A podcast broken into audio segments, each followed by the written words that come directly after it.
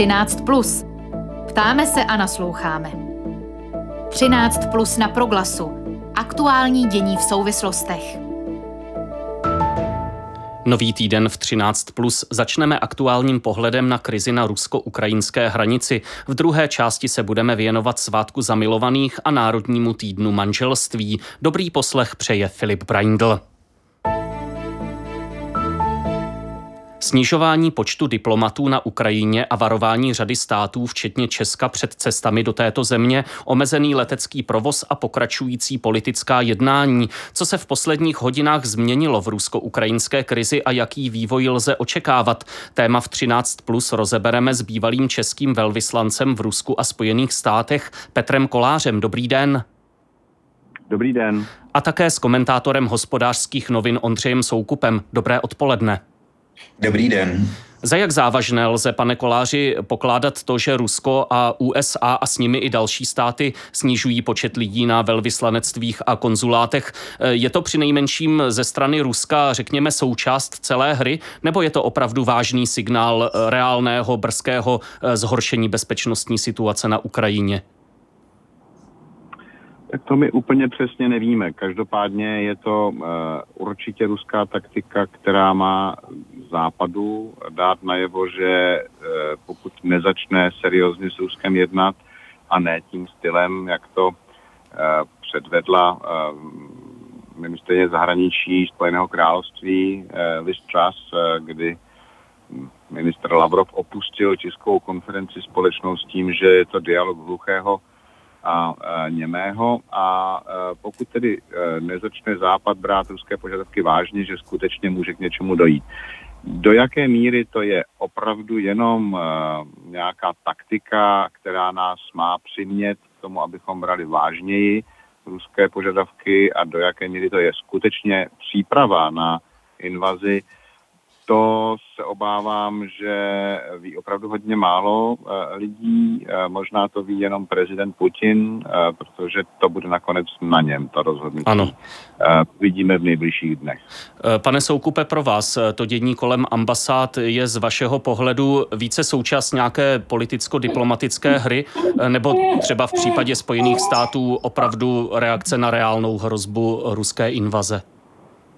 Upřímně řečeno, přijde mi, že eh, je to skutečně jako spíš nějaká jako psychologická válka, eh, než eh, nějaká reálná hrozba. Já jsem se teďka vrátil z Ukrajiny, byl jsem i na východě země a tam vlastně nikdo, nebo to byla nejčastější otázka, bylo, nevíš pro boha, proč ten západ tak jako blázní? Vždyť my tady vlastně o tom nevíme, jako a přitom bychom snad něco vědět měli. Hmm. Ono to odpovídá to, co eh, teď říkáte i slovům ukrajinského prezidenta Volodymyra Zelenského z víkendu, eh, kdy prohlásil, že výroky o brzké invazi eh, třeba i s konkrétním datem tuto středu přinášejí paniku, která zemi neprospívá. Nedosáhl v tomto ohledu tak trochu Vladimír Putin už svého, pokud tedy chtěl Ukrajinu destabilizovat, znejistit ty vazby západu k ní a tak dále? Do určité míry ano, protože uh, skutečně jako na Ukrajině vlastně žádná panika ne, ne, neexistuje. Samozřejmě oni to berou vážně, Oni každý z nich má nějaký svůj plán B, C a D, ale sami říkají dobře, ale my ten plán máme od roku 2015, eh, ta válka trvá 8 let, eh, takže všechny tyhle ty výroky, oni potom mají teda konkrétní jako ekonomické dopady, eh, včetně toho, že prostě majitelé dopravních letadel najednou začínají nařizovat prostě, aby se nelítalo do ukrajinského vzdušného prostoru, což má prostě jako samozřejmě obrovské dopady. Takže tahle ta panika na západě vlastně se nejvíce odráží tedy na Ukrajincích jako takových. Hmm. Pane Koláři, váš pohled eh, na tuto věc, eh, zatím to opravdu vypadá, že celé to napětí odnáší Ukrajina ekonomicky, dopravně, jak teď zaznělo a podobně. Nedosáhl tedy Vladimír Putin už teď tak trochu svého? Tak Vladimír Putin by dosáhl svého, pokud by se potvrdilo, že slova eh, ukrajinského velvyslance v Londýně nejsou čistě nějakým jeho dojmem, ale že se skutečně o něčem takovém eh, v rámci eh, zahraniční služby a ukrajinské politiky jedná. To znamená, že by Ukrajina byla ochotna zvažovat o tom, že nebude usilovat o členství v NATO. Nicméně ta slova ukrajinského velvyslance v Londýně byla dementována jim samotným a i tedy ukrajinským ministerstvem zahraničí, takže e, není to asi teda něco, co by měli jsme brát e, vážně. Nicméně signál o tom, že se něco takového uvnitř děje a že o tom přemýšlí, to asi je. On by si to z prstu úplně nevycucal, pan velvyslanec. Samozřejmě, víte, tady jde o to, jestli Ukrajina Eh, trpí teď ekonomicky nebo by trpěla potom eh, válkou. A eh, to si myslím, že je seriózní dilema. To, že ze západu unikají do médií informace o ruských přípravách na invazi, může to být taktika, především tedy americké strany, která ty zpravodajské informace do médií neustále pouští neuvěřitelnou rychlostí mimochodem. Eh, aby si Rusové řekli, tak oni eh, opravdu vědí o tom, že něco chystáme a připravují se na to, tak to radši nedělejme. A nebo je to prostě součást nějaké širší dezinformační eh, zpravodajské hry, kdy i třeba Rusové sami mohou některé ty informace účelově eh, druhé straně poskytovat, aby potom byly zveřejňovány a pak se nic nestane a Rusko bude říkat společně s těmi Ukrajinci, kterým se to nelíbí, vidíte, to byla zbytečná panika, když ten západ je prostě posedlý válkou a chtěl tady vyvolat konflikt, i když my jsme ujišťovali opakovaně, že se nic takového nechystáme udělat. Takže to je všechno prostě vis major. My teď opravdu se hodně domýšlíme hmm. a těch, kteří skutečně vědí, nejspíš opravdu hodně málo. Um. Těch, kteří opravdu vědí, je eh, ruský prezident Vladimír Putin a eh, je těžké tedy odhadnout, eh, jakým směrem uvažuje.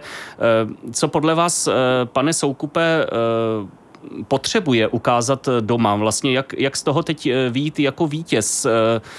Když eh, tedy i eh, určité analýzy mluví o tom, že ten přímý vojenský útok by pro něj nebyl úspěšný, alespoň neúspěšný eh, v tom smyslu nějaké okamžité úspěšně vyhrané války, tak co ten Vladimír Putin potřebuje pro to své domácí ruské publikum, které podle určitých průzkumů také není příliš nadšené z toho, že by Rusko mělo válčit s Ukrajinou? Eh, myslím, že jste to právě řekl. Eh, on v zásadě tomu domácímu publiku nic pořádně dokazovat nemusí, eh, protože nějaká podpora pro válku tam prostě neexistuje. Jistě ta propaganda to nějakým způsobem může potom jako vybičovat, nicméně je to jako dlouhodobě nepopulární záležitost. Vojenská dobrodružství s výjimkou vlastně anexe Krymu tak jsou nepopulární. Už vlastně válka na Donbasu byla nepopulární.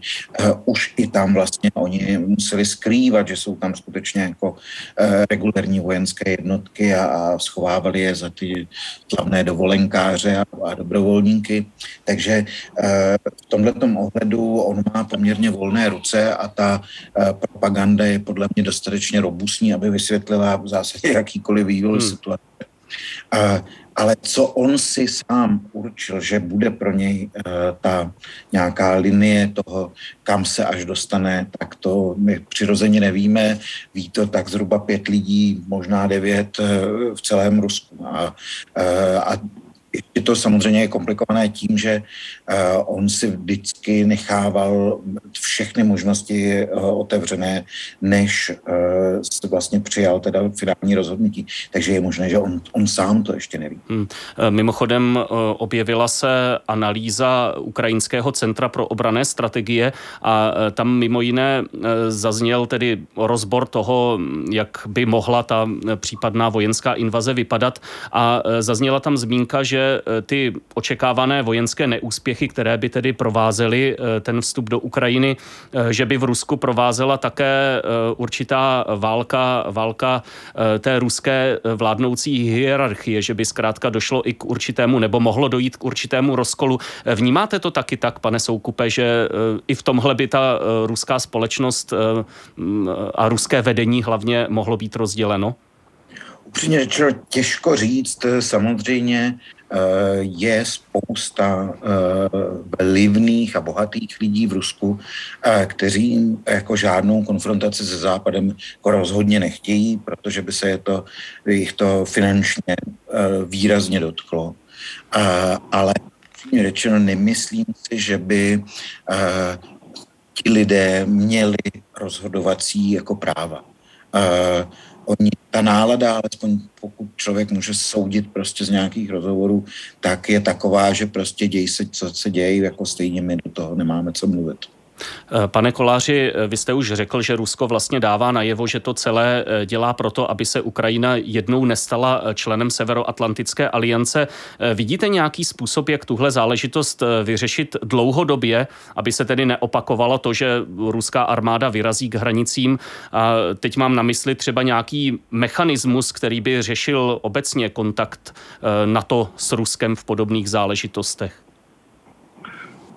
Tak ten kontakt tady byl a ta uh, spolupráce a komunikace probíhala, dokud to tedy uh, nezačalo Rusko uh, blokovat. A upřímně řečeno, víte, jako ustupovat v tomto ohledu znamená vlastně zradit sebe sama. My bychom museli říct, že tedy opravdu souhlasíme s nějakou finlandizací Ukrajiny, což bohužel při své, při své návštěvě Kijeva, respektive předtím Moskvy, Eh, tak trošku naznačoval prezident Macron, když potom se to tak naštěstí nevyjedlo, ale během těch jednání to tak jakoby vyznívalo.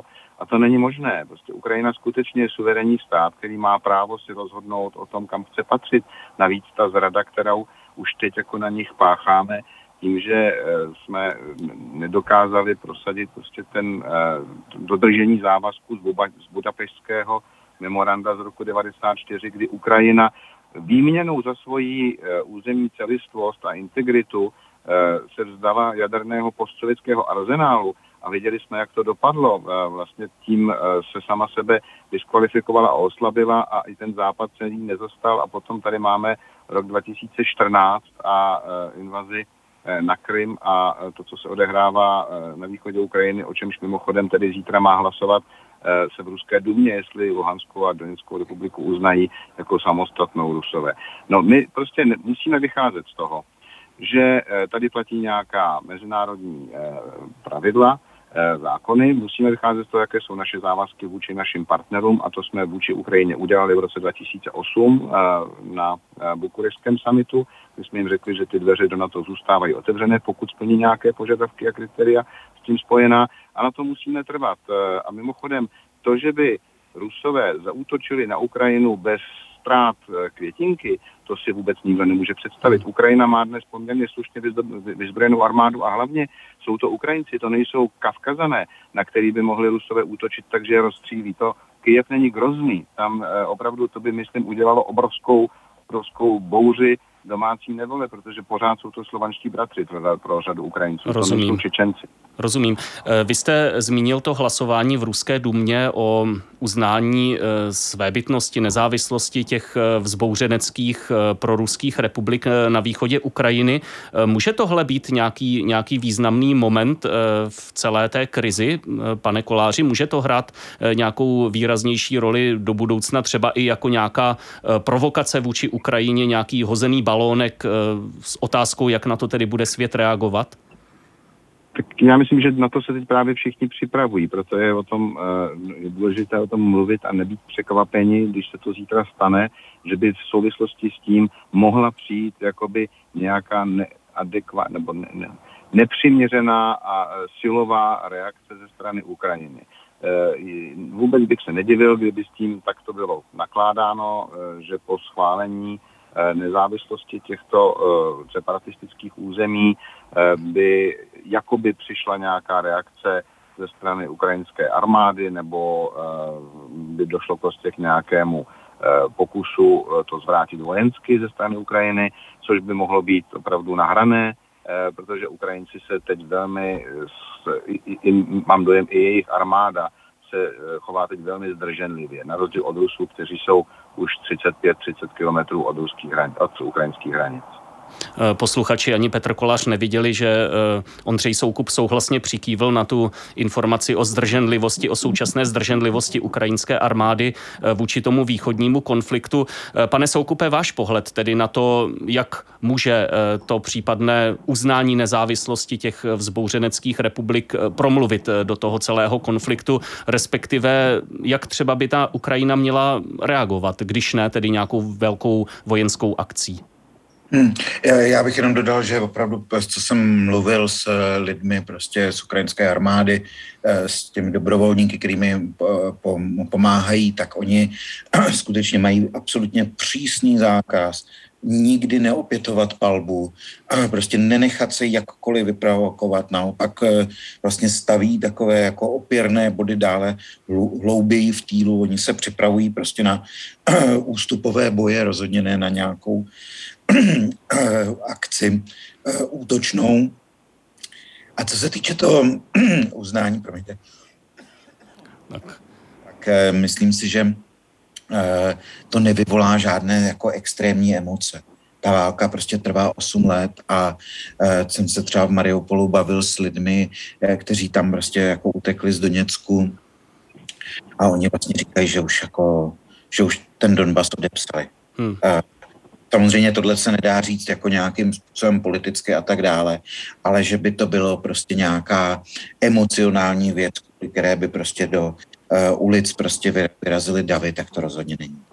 Aktuální vývoj kolem krize na Ukrajině, eh, na hranicích Ruska a Ukrajiny eh, jsme v 13 plus na rádiu Proglas rozebírali s Ondřejem Soukupem, komentátorem hospodářských novin a také s Petrem Kolářem, bývalým českým velvyslancem v Rusku a Spojených státech. Oběma vám děkuji za vystoupení v této debatě. Ať se vám daří. Naschledanou a hezké odpoledne. Naslyšenou. Děkuji nápodobně. Naslyšenou. 13 plus na Proglasu. Aktuální dění v souvislostech. Únorová památka svatého Valentína získala podobu komerčního svátku zamilovaných.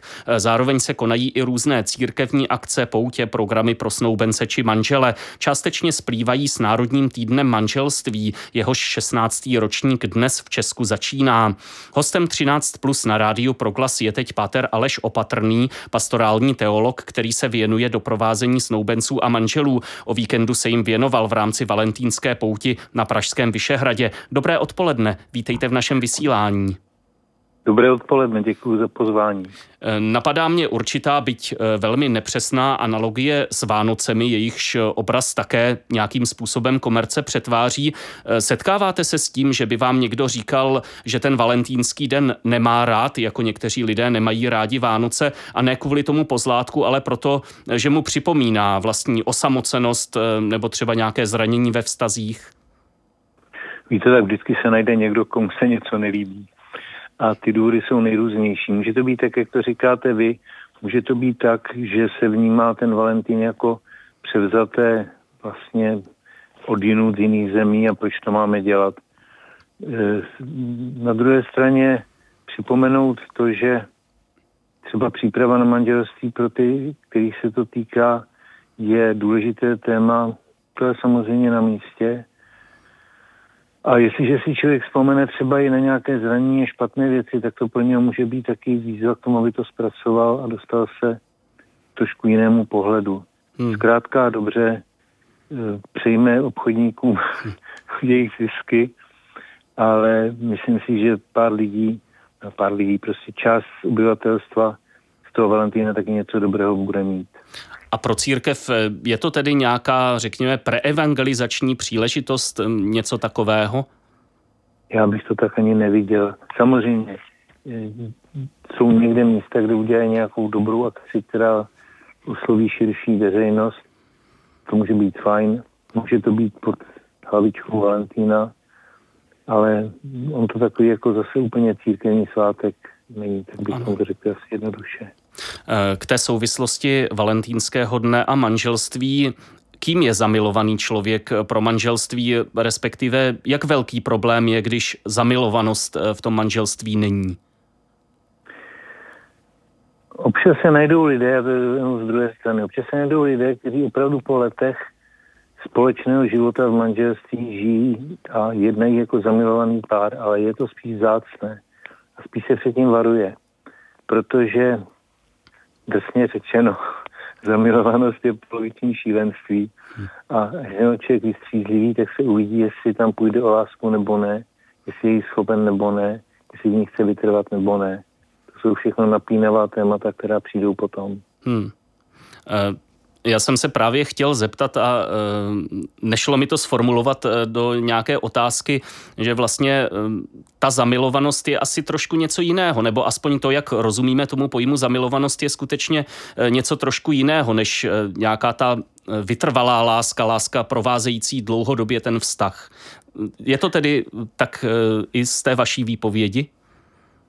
Tak by se to dalo říct, nebo ještě trošku můžeme přeformulovat jinak, že ta zamilovanost je pro člověka samozřejmě velká emotivní záležitost. Je to, je to jakýsi zisk. Najednou mám tady někoho, koho můžu milovat, kdo mě nějakým způsobem poutal. Ale láska znamená rozhodnout se k překonávání překážek. Já teda říkám snoubencům, prosím vás, láska je dřina, kdo s tím nepočítáte, tak jste vedle. Hmm. Ale to není jenom dřina, ale bez té dřiny to nejde. Rozumím. A to rozhodnutí pro druhého, to je věc vůle, která nemůže být nahrazena jenom citovým splanutím. Eh, u nás eh, podle výsledků loňského sčítání lidu ubývá lidí aktuálně ženatých a vdaných, eh, naopak vzrostl podíl rozvedených a svobodných. Pořadatelé Národního týdne manželství zase v té souvislosti zmiňují průzkum, eh, podle něhož napříč věkovými skupinami je právě život v manželství určitým ideálem, eh, prostě převažující eh, formou životní, k níž se ti lidé hlásí. Jak se tedy podle vás v současnosti daří manželství jako typu soužití? Má pořád vysokou reputaci, ale je do něj obtížnější vstoupit a vytrvat? Dalo by se to takhle nějak říci? Ano, dá se říct docela jednoduše, že manželství je náročná, obtížná disciplína, to je jedna věc. A druhá věc je v, v společnosti, v kultuře, v jejím smýšlení, který žijeme, nebo praktických krocích, který žijeme, není vlastně manželství a rodina nijak podporována. Skoro bych se dal říct, naopak. Ne, že to někdo chce silou rozvrátit, ale že se ten život vrství tak, že je to pro to manželství málo, málo šikovné. Hmm. A to třeba krásně dá ukázat na vysokoškolském studiu. Jestliže někdo chce být jaksi víc než průměrně vzdělaný a schopný člověk, tak musí obsahovat tolik zahraničních věcí a tolik e, stáží a podobných záležitostí, že se do toho ta rodina špatně vejde. Rozumím. Um, ze strany eh, gejů a lezeb a z části politického spektra eh, zaznívá volání eh, po manželství pro všechny.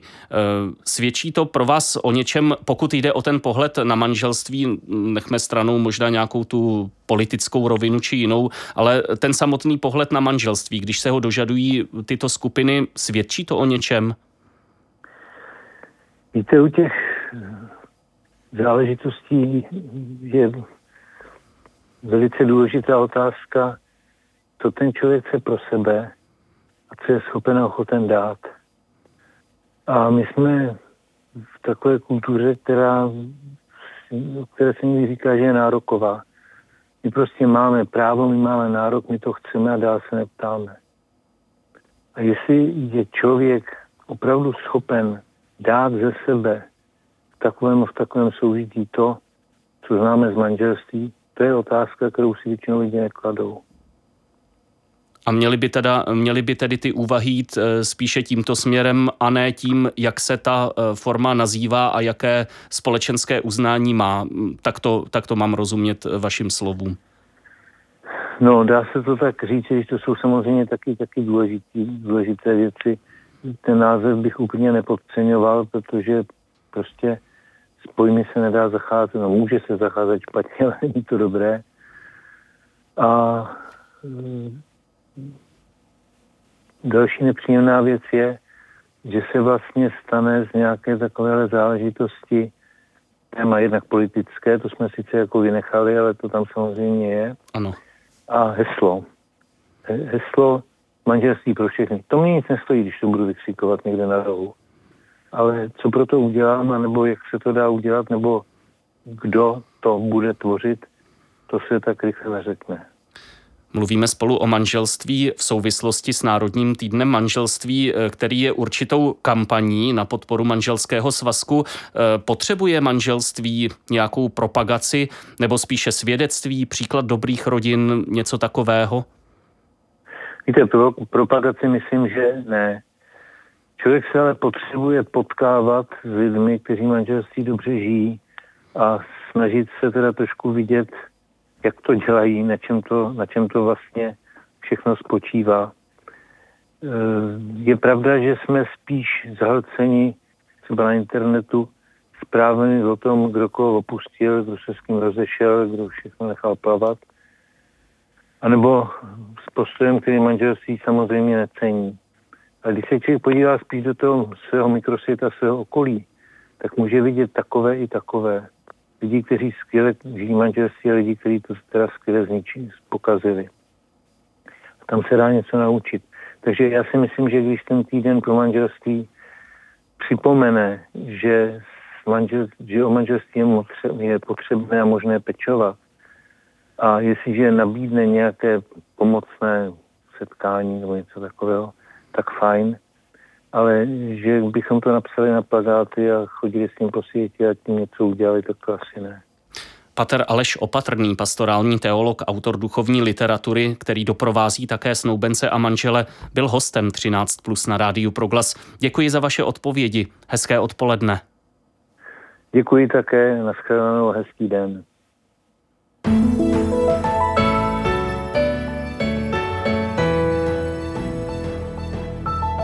A 13 plus v pondělí 14. února končí. Rozhovory připravili Anna Janošková a Filip Braindl. Záznamy všech relací najdete v audioarchivu na webu Proglasu a v podcastových aplikacích. Naslyšenou a hezké odpoledne.